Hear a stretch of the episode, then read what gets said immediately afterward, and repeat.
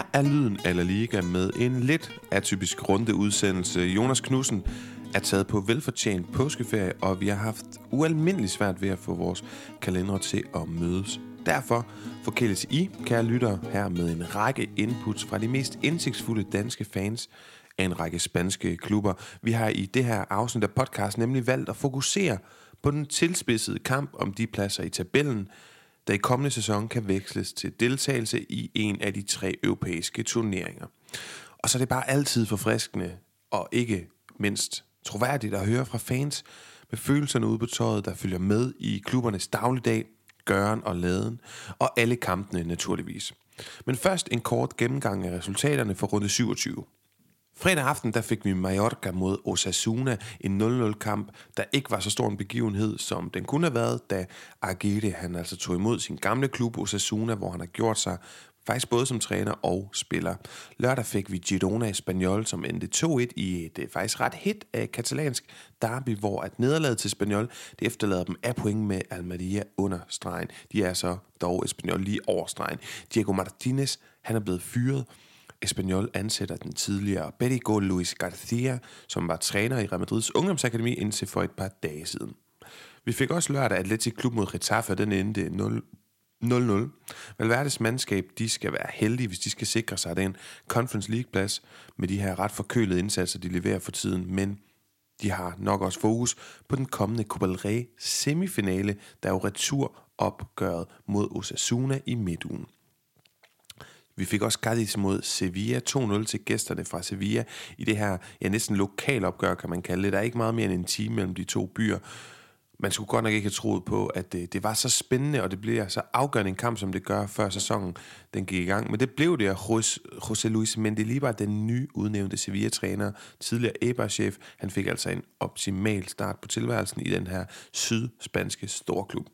Elche mod Barcelona, den blev 4-0 til Barcelona. Gæsterne der med tiltrængte mål til Ansu Fati, til Ferran Torres, til Lewandowski. Så fik Elches fire træner i sæsonen Becacece, den ilddåb, man havde regnet med. Søndag, første kamp, Celta mod Almeria 2-2, og vi hører fra Celta-fan Anders Grønborg Greve om øh, Celta Vigos situation lige om lidt. Real Madrid mod Valladolid, den blev 6-0, hattrick af en jo ellers haltende Benzema i løbet af den sæson, og så altså en optimal start på den her afgørende sidste fase af sæsonen for Ancelottis tropper. Onsdag er første store kamp, det er El Clasico, returopgør af pokalsemifinalen. Real Madrid er bagud 1-0 efter første kamp, og de spiller altså på kampen nu. Villarreal mod øh, Real Sociedad, den endte 2-0, og det er et kæmpestort resultat for øh, Villarreals Champions League-aspirationer. Vi hører lidt om øh, den kamp fra fans af begge klubber lige om lidt også. Og det gør vi også i kampen Atletico mod Real Betis. Den endte 1-0. Den blev afgjort i sådan en ret typisk sen Angel Correa-scoring mod netop Real Betis. Det har jeg set før. Jeg tror, det er tredje gang, den historie gentager sig. Og det betyder også rigtig meget i forhold til, at Atletico så på den måde formår at holde en af de stærkere bejler til en selvbillet bag sig. Mandag, der har vi Valencia mod Rayo. Måden vi gør det på, det er, at vi starter med rækkefølge, der hedder Celta Vigo, og vi hører fra Anders Grønborg Greve, som jo følger rigtig godt med i tingene der som fan af, af Celta. Celta Vigo, det har været meget højt flyvende, siden de ansatte ham her, Carlos Carvalhal, og nogle drømmer faktisk lidt sådan forsigtigt om Europa i Galicien. Så vi har spurgt Anders Grønborg Greve, om man ikke kan fortælle os, hvad der fungerer så godt under Carvalhal, hvis han nu ikke må nævne de åbenlyse stjerner for meget, Gabriel Vega og Jago Aspas, og hvorvidt at drømmen om Europa lever i Galicien. Det hører vi om her. Ja, tak for spørgsmålet, Jonas og Paolo. Det er jo svært at være øh, optimistisk efter en 2-2-kamp hjemme mod en nedrykningskandidat. Øhm, den her kamp mod Almeria skulle vi have haft mere ud af. Så, så Europa, hmm, det skal jeg nok lige vende tilbage til, men det er jo stadigvæk et relevant spørgsmål, fordi Carlos Cavalhal har jo tydeligvis øh, skabt forbedring omkring det her hold, både taktisk, men også som, som indpisker i hans mandskabspleje og skabe noget, noget sult og gærighed, det er helt tydeligt. Gabriel Vega er også en, en del af forklaringen. Altså min treårige datter fortæller jo gladeligt pædagogen om, hvordan vi holder med den her unge galiser herhjemme, og, og hele det her opkomming talent har jo skabt en, en vild energi omkring den her klub, som vi ikke rigtig har set i, i mange, mange år.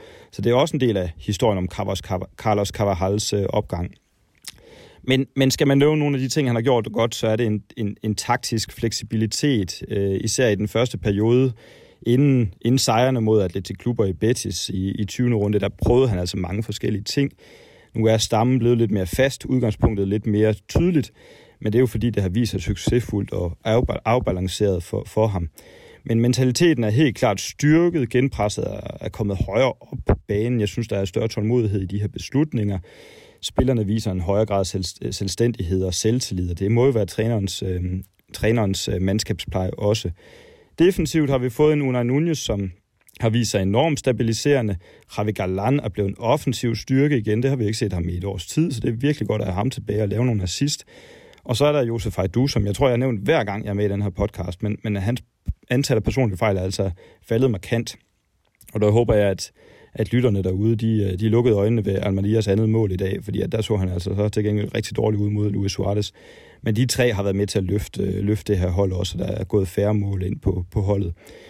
Mange af de spillere, som, som også er lykkedes under, lykkedes under Carvajal, det er altså nogle af de spillere, som sportsdirektør Luis Campos hentede i sommer, og det tror jeg også viser den her bedre kohesion mellem trænerstaben og det niveau i klubben, og så ledelsen, at, at der er en større øh, samtænkning omkring tingene, og det er jo, det er jo positivt.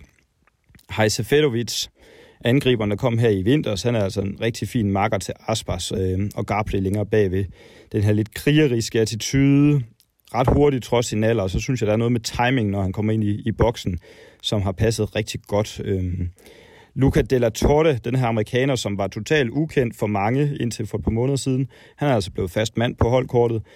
Meget bevægelig, meget teknisk stærk, men mangler stadigvæk noget, nogle færdigheder, især i, i det afsluttende del af spillet. Mangler måske også noget selvtillid til at prøve selv nogle gange, men, men han har fungeret godt som en komplementær, lidt, lidt, øh, lidt klein spiller i forhold til, til Vegas mere fysiske udtryk. Og så er der Carles Pérez, den her enormt direkte spiller, de fleste af lytterne måske kan huske fra, fra Barcelona-tiden. Han er jo så kendetegnet for at køre på og måske være den, der ligger højst på banen. Men, men han har også fået noget selvtillid og er lige pludselig kampafgørende igen, så, så han er også en af dem, der er blomstret. Det er jo selvfølgelig kommet nogen til, til negativ, øh, øh, altså har fået nogle negative konsekvenser for nogen. Jørgen Strand Larsen er jo ikke sat af holdet, men han har altså ofte en bænkplads. Det er jo, fordi han ikke har scoret nok, sådan må man sige det, kort fortalt. Franco Servi og så er der holdet. Oscar Rodriguez, den her lidt profilerede spiller, der kom i sommer, han har altså i den grad manglet noget sult og noget agerighed på det her hold. Både under Kodet, men også under, øh, under Carvalhal. Og så er der jo hele historien omkring Ugo Mayo, som, som ser ud til at stoppe til sommer, hvor at Mingesa, han har taget pladsen i stedet for. Så Europa, det er svært at se, både statistisk, men måske også lige ovenpå på eftermiddagens kamp. Syvende pladsen kræver ofte øh, sådan 56-59 point, har jeg været inde at se. Celta, de har 35 lige nu. Og der er 11 kampe igen, så øh, lidt hurtig hovedregning gør altså, at man skal have omkring to point per kamp, og det, det har jeg svært ved at se Celta få, trods alt. Dertil skal man også lægge, at konkurrencen altså er Nesto Valverdes klub op i, i Bilbao, og så øh, Andoni Iraolas Rayo ned i Vallecas. Så, så jeg synes, det ser svært ud, men vi tror på det. Vi er glade for den her opgang. Og Alla Celta, vi håber på det bedste. God påske til lytterne, og også til jer, Paolo og Jonas. Ja, tusind tak til den gode Anders Grønborg Greve og hans indsigt og input. Vi hopper videre til Viral, som havde jo rigtig mange øh, Øh, forventninger på sig inden den her sæson. En Champions League semifinal sidste sæson, det gjorde jo blandt andet, at vi tillod os at regne med dem som det stærkeste bud på en fjerdeplads, men det har langt fra været smertefrit den her sæson hos den gule ubåd med Una Emelis farvel, og der har været skader i offensiv, og så en hård start og meget tvivl omkring Kike Setien. Alligevel så er de faktisk kun fire point i skrivende stund for den her fjerdeplads, så lad os lige høre fra Patrick Hoff Sonne, der står ved Real Connoisseur, om hvorvidt Kiki Setien alligevel kan være på rette spor, og er det overhovedet muligt at opnå den her fjerdeplads og Champions League i den kommende sæson. Vi hører fra Patrick her. Og her er en status fra Villarreal efter en netop overstået kamp mod en direkte rival i kampen om europæiske pladser, øh, nemlig hjemmekampen her mod Real Sociedad, øh, som endte med en 2-0 sejr til, til Villarreal, øh, og som nu betyder, at Villarreal bringer sig endnu tættere i kampen om, om Champions League pladser og samtidig har skabt et, et hul ned til de her forfølgere til, til Conference League-pladserne og Europa League-pladserne. Øh, og resultatet betyder samtidig, at ikke nok med, at man er fire point efter Sociedad, så er man jo så også bedst indbyrdes i, øh, i det regnskab. Øh, man er selvfølgelig også dog bag Betty stadig, så, og der er man så ikke bedst indbyrdes, så jeg ved ikke, om i den ligning mellem de tre, om, om Betty står, står bedst. Det tror jeg, de gør. Øh, men altså, for at være helt ærlig, så, så tror jeg heller ikke, at vi har det i sig i forhold til at, at nå den her fjerdeplads i, i år. Og det er helt ufatteligt for mig, øh, at jeg skal sidde her i starten af april og forholde mig til øh, mulig Champions League-deltagelse næste år efter en februar måned, hvor vi simpelthen smed det hele øh, på gulvet og tabte, øh, jeg ved ikke hvor mange kampe i streg. Et af man taber mod Barcelona, men man taber også mod Rayo Vallecano, man taber mod Mallorca, man taber mod Elche, og alle kampe med, med rette, altså det var fuldt fortjent, at man tabte de her kampe. Øh, og det kan jo være, at det selvfølgelig også siger lidt om, om La Liga i den her sæson, altså at alle hold kan, kan vinde og tabe til alle. Øh, og udover de tre store, så er det jo oftest, og mere end tidligere føler jeg, små marginaler, der, der afgør fodboldkampene. Men altså, jeg tror helt sikkert, at vi reelt spiller europæisk fodbold i næste sæson, men ærligt talt har jeg svært ved at se, at det skulle være Champions League. Og resultaterne er som sagt forsvingende, og det samme er spillet på banen. Jeg synes ofte, at vi reelt spiller godt og har bolden på fødderne og tager initiativet, men de skaber simpelthen for lidt og laver for få mål. Øhm, og det kan der jo selvfølgelig også være en årsag til, og den årsag kan jo hedde Gerard Moreno og de 40-20 skader. Det er jo efterhånden en, en frygtelig godnathistorie, den her. Øh, men Gerard er jo snart der, hvor han snart skal overveje, hvad der skal ske i hans karriere, og hvis man fornemmer, at jeg er lidt øh, indebrændt, så, så, er det også øh, fuld, fuldt, øh, så er det også rigtigt, fordi det er så belastende som fan at skulle forholde sig til, at han sæson efter sæson bare misser op mod halvdelen af kampene, og aldrig ligesom kommer op i gear. Så kommer han tilbage, så bliver han skadet igen, så kommer han lidt tilbage, så scorer han lige, og, så, og det er hele tiden det her. Og i år har jo heller ikke været nogen undtagelse. Det er jo anden sæson i, i, i træk, han misser minimum 15 kampe, og det er jo Virals top spidsangriber, og, og ham, der skal lave målene. Øh, og jeg forstår heller ikke, hvorfor Virels ledelse ikke snart har indset, at det ikke er nok at have en, en 37-årig gammel mand fra Levante, med al respekt for, for Morales. Øh, så, så han bare ikke god nok, og det, det synes jeg bare heller ikke, at Nicolas Jackson er. Øh, og det er altså garderingen i et, i et angreb, der så desperat har brug for mål, i forhold til at spille sig frem til en, til en eventuel fjerdeplads. Øh, men altså, uanset placering i, i La Liga i år for Villarreal, så tror jeg ikke, Kiki Setien er træner i Villarreal efter 30. juni. Og det tror jeg simpelthen, at det her, et er et tidligt exit i, i Copa del Rey, men, men tidlig exit i, i Conference League, og på den måde til det elendige anderlægt hold, der på det tidspunkt lå, lå nummer 9 i den belgiske liga. Og samtidig de her svingende resultater i La Liga, det er ikke godt nok. Og ligegyldigt hvad, så tror jeg ikke, at hvis vi reelt skal spille europæisk fodbold næste år, at man anser Kike Setien for at være manden, der skal bære dem igennem en europæisk kampagne. Så uanset om det skulle hedde øh, Champions League, så bliver det øh, med en anden vand ved roret, er jeg ret sikker på. Så det var en status herfra. Også mange tak til Patrick. Virels banemænd fra San Sebastian Real Sociedad, de ligger på en øjeblikkelig fjerdeplads. De lider dog det her klassiske symptom, den her forårsforkølelse, hvor de simpelthen går markant ned i gear hvert forår efter at have spillet et suverænt efterår. Havde de vundet det her opgør mod Villarreal, så havde de været 10 point foran Villarreal, som jo tror dem bagfra. Men lige nu hedder det forspring kun 4 point. De har en dårlig kampform PT af Real Sociedad. Så lad os høre omkring dem, der er status på de europæiske pladser fra fan Christoffer Malmros. Det hører vi om her. Jeg må være lidt med, at øh, efter en god periode her efter VM-pausen, så er den jubeloptimisme, jeg havde i januar, den er blevet erstattet af en masse bekymringer. Øh, bekymringerne ses især i det her, at man er gået fra at øh, have kigget op ad tabellen og haft øjnene på bronzemedaljerne, til nu at øh, begynde at kigge lidt mere over skulderen. Man skal nok komme i Europa, det er jeg nu slet ikke i tvivl om, men øh, det her med, om det bliver Champions League, Europa League eller Conference League, det er godt nok blevet, blevet lidt usikker omkring. Øh, det, der taler imod, det er nemlig, at man, øh, man har mistet det her momentum, man havde skabt efter VM, hvor man øh, gjorde rent bord øh, helt indtil øh, slutningen af januar med, med det her 0-0 resultat på Banabeo. Derefter så har man øh, kun vundet to kampe mod henholdsvis Espanyol og Elche, og så har man ellers bare smidt for mange point mod hold, man på papiret var bedre end. Og nu her i går, der taber man så også til Villarreal. Så man er gået helt i stå. Øh, og man kigger nu ind i et svært kampprogram, som øh, byder på udekampe mod resten af holdene fra top 6 på nær øh, Real Madrid. Og det kan godt bekymre mig, fordi det virker simpelthen til, at luften er gået af ballonen, især offensivt, hvor øh, Alexander Sørloth han er gået fra at være en af de vigtigste offensivspillere, til en faktisk at være en, øh, være en begrænsning for spillet. Det der så taler for, øh, at man stadig ender i top 4, det er, at øh, Europakampagnen Øh, sluttede for Sociedad med et øh, samlet 0-2 nederlag til Roma.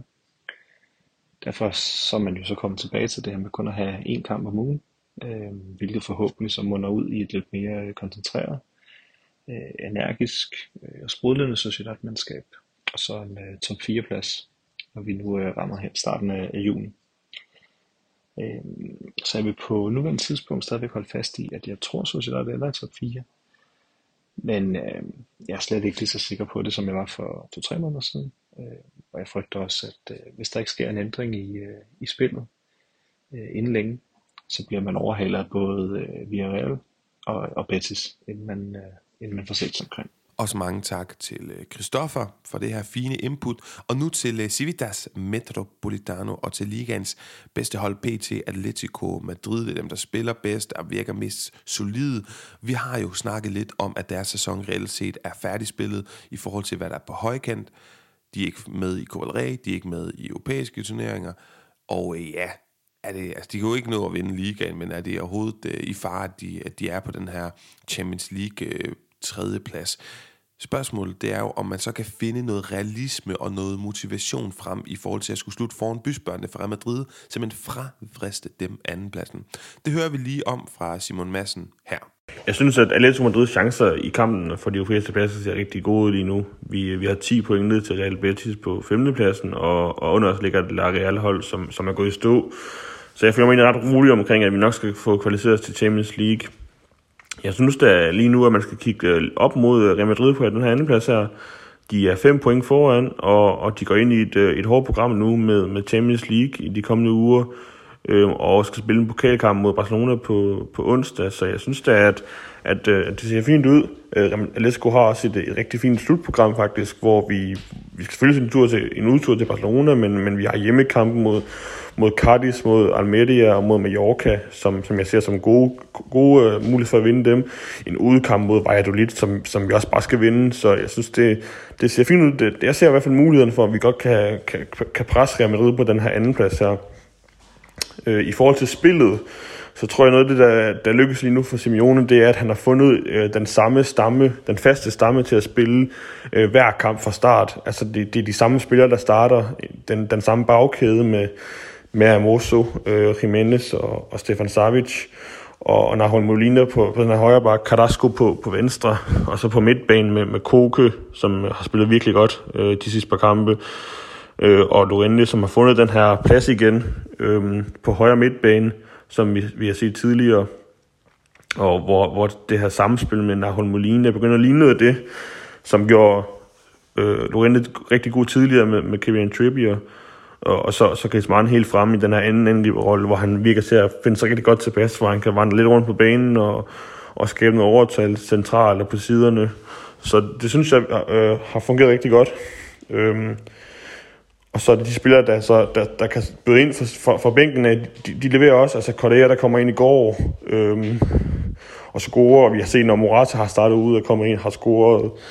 Øh, jeg synes også, at Saul har leveret fint, og de gange han er kommet ind, Pablo Bardi også. også så de, de spillere, der ikke spiller, de, de kommer stadig ind og leverer. Øhm, og så synes jeg, der har været en lille ændring i, i, i, altså i stilen. Jeg synes, vi, vi, vi, vi er mere offensive i, i, i mindsetet. Øhm, når vi fører et nu, nu, så har jeg mere en følelse af, at man går til 2-0, end at man bare forsvarer den hjem. Øhm, og det virker også til, at holdet begynder at gå højere op i presset øh, øh, tidligere i kampene, og holder det længere tid øh, før at trykke på modstanderne. Så det, det ser rigtig fint ud. Øh, en god ændring for for Diego Simeone af. Og tak til Simon Madsen, der jo selvfølgelig også blev spurgt lidt ind til, hvad det er, der fungerer så godt, og dejligt, han også får uddybet det hos Cholos tropper PT. Til sidst et ganske kort input fra den danske Betico, Pau Wernhøj, som var på Metropolitano i går aftes og kan rapportere i en lidt nedtrykt tilstand, men som samtidig også kan fortælle os, hvorfor det ikke er helt overraskende, at netop Real Betis taber sådan en her kamp mod Atletico Madrid. Det kommer her så er vi på vej ud for Metropolitano. Øv, Atletico score til 1-0. til allersidst. Og nu har jeg været her og se fodbold seks gange, uden at se et eneste Betis-mål. Latterligt. Så det bliver en kort besked herfra. God aften. Og tak til Pau for at øh, byde ind, selvom han helt sikkert har været rigtig nedtrykt. Øh, Real Betis, de har 8 point ned til 7. pladsen. De har Conference League, øh, der giver den her Conference League plads 7. pladsen, og så er de 3 point op til et haltende Real Sociedad-mandskab op på 4. pladsen. Så netop den her duel om 4. pladsen, den bliver altså ekstremt nervepirrende at følge, hvor vi Real og Real Betis, de vil være klar til at udnytte et hvert pointtab, Real Sociedad, de måtte øh, gøre sig. Forskellen i økonomi og prestige på den her Champions League-givende fjerdeplads, og så Europa League på 5. og 6. pladsen, den er jo enorm. Men det her, det var altså alt for denne gang. Rigtig god påske til alle lyttere. Tusind tak for den altid kompetente hjælp fra de her dygtige danske fans af de spanske klubber, som i den her udgave altså var Anders Grønborg Greve om Celta Vigo, Patrick Hofsonne om Villarreal, Christoffer Malmros om Real Sociedad, Simon Madsen om Atletico Madrid og Pau Wernhøj om Real Betis. Tak for nu. Vi lyttes ved.